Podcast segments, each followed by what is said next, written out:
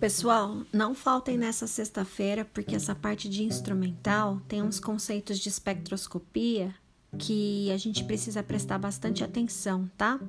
É, tem toda uma parte de luz visível, de luz ultravioleta e tem vários cálculos relacionados à concentração da amostra e à sua absorção. Então, por favor, não faltem, ok?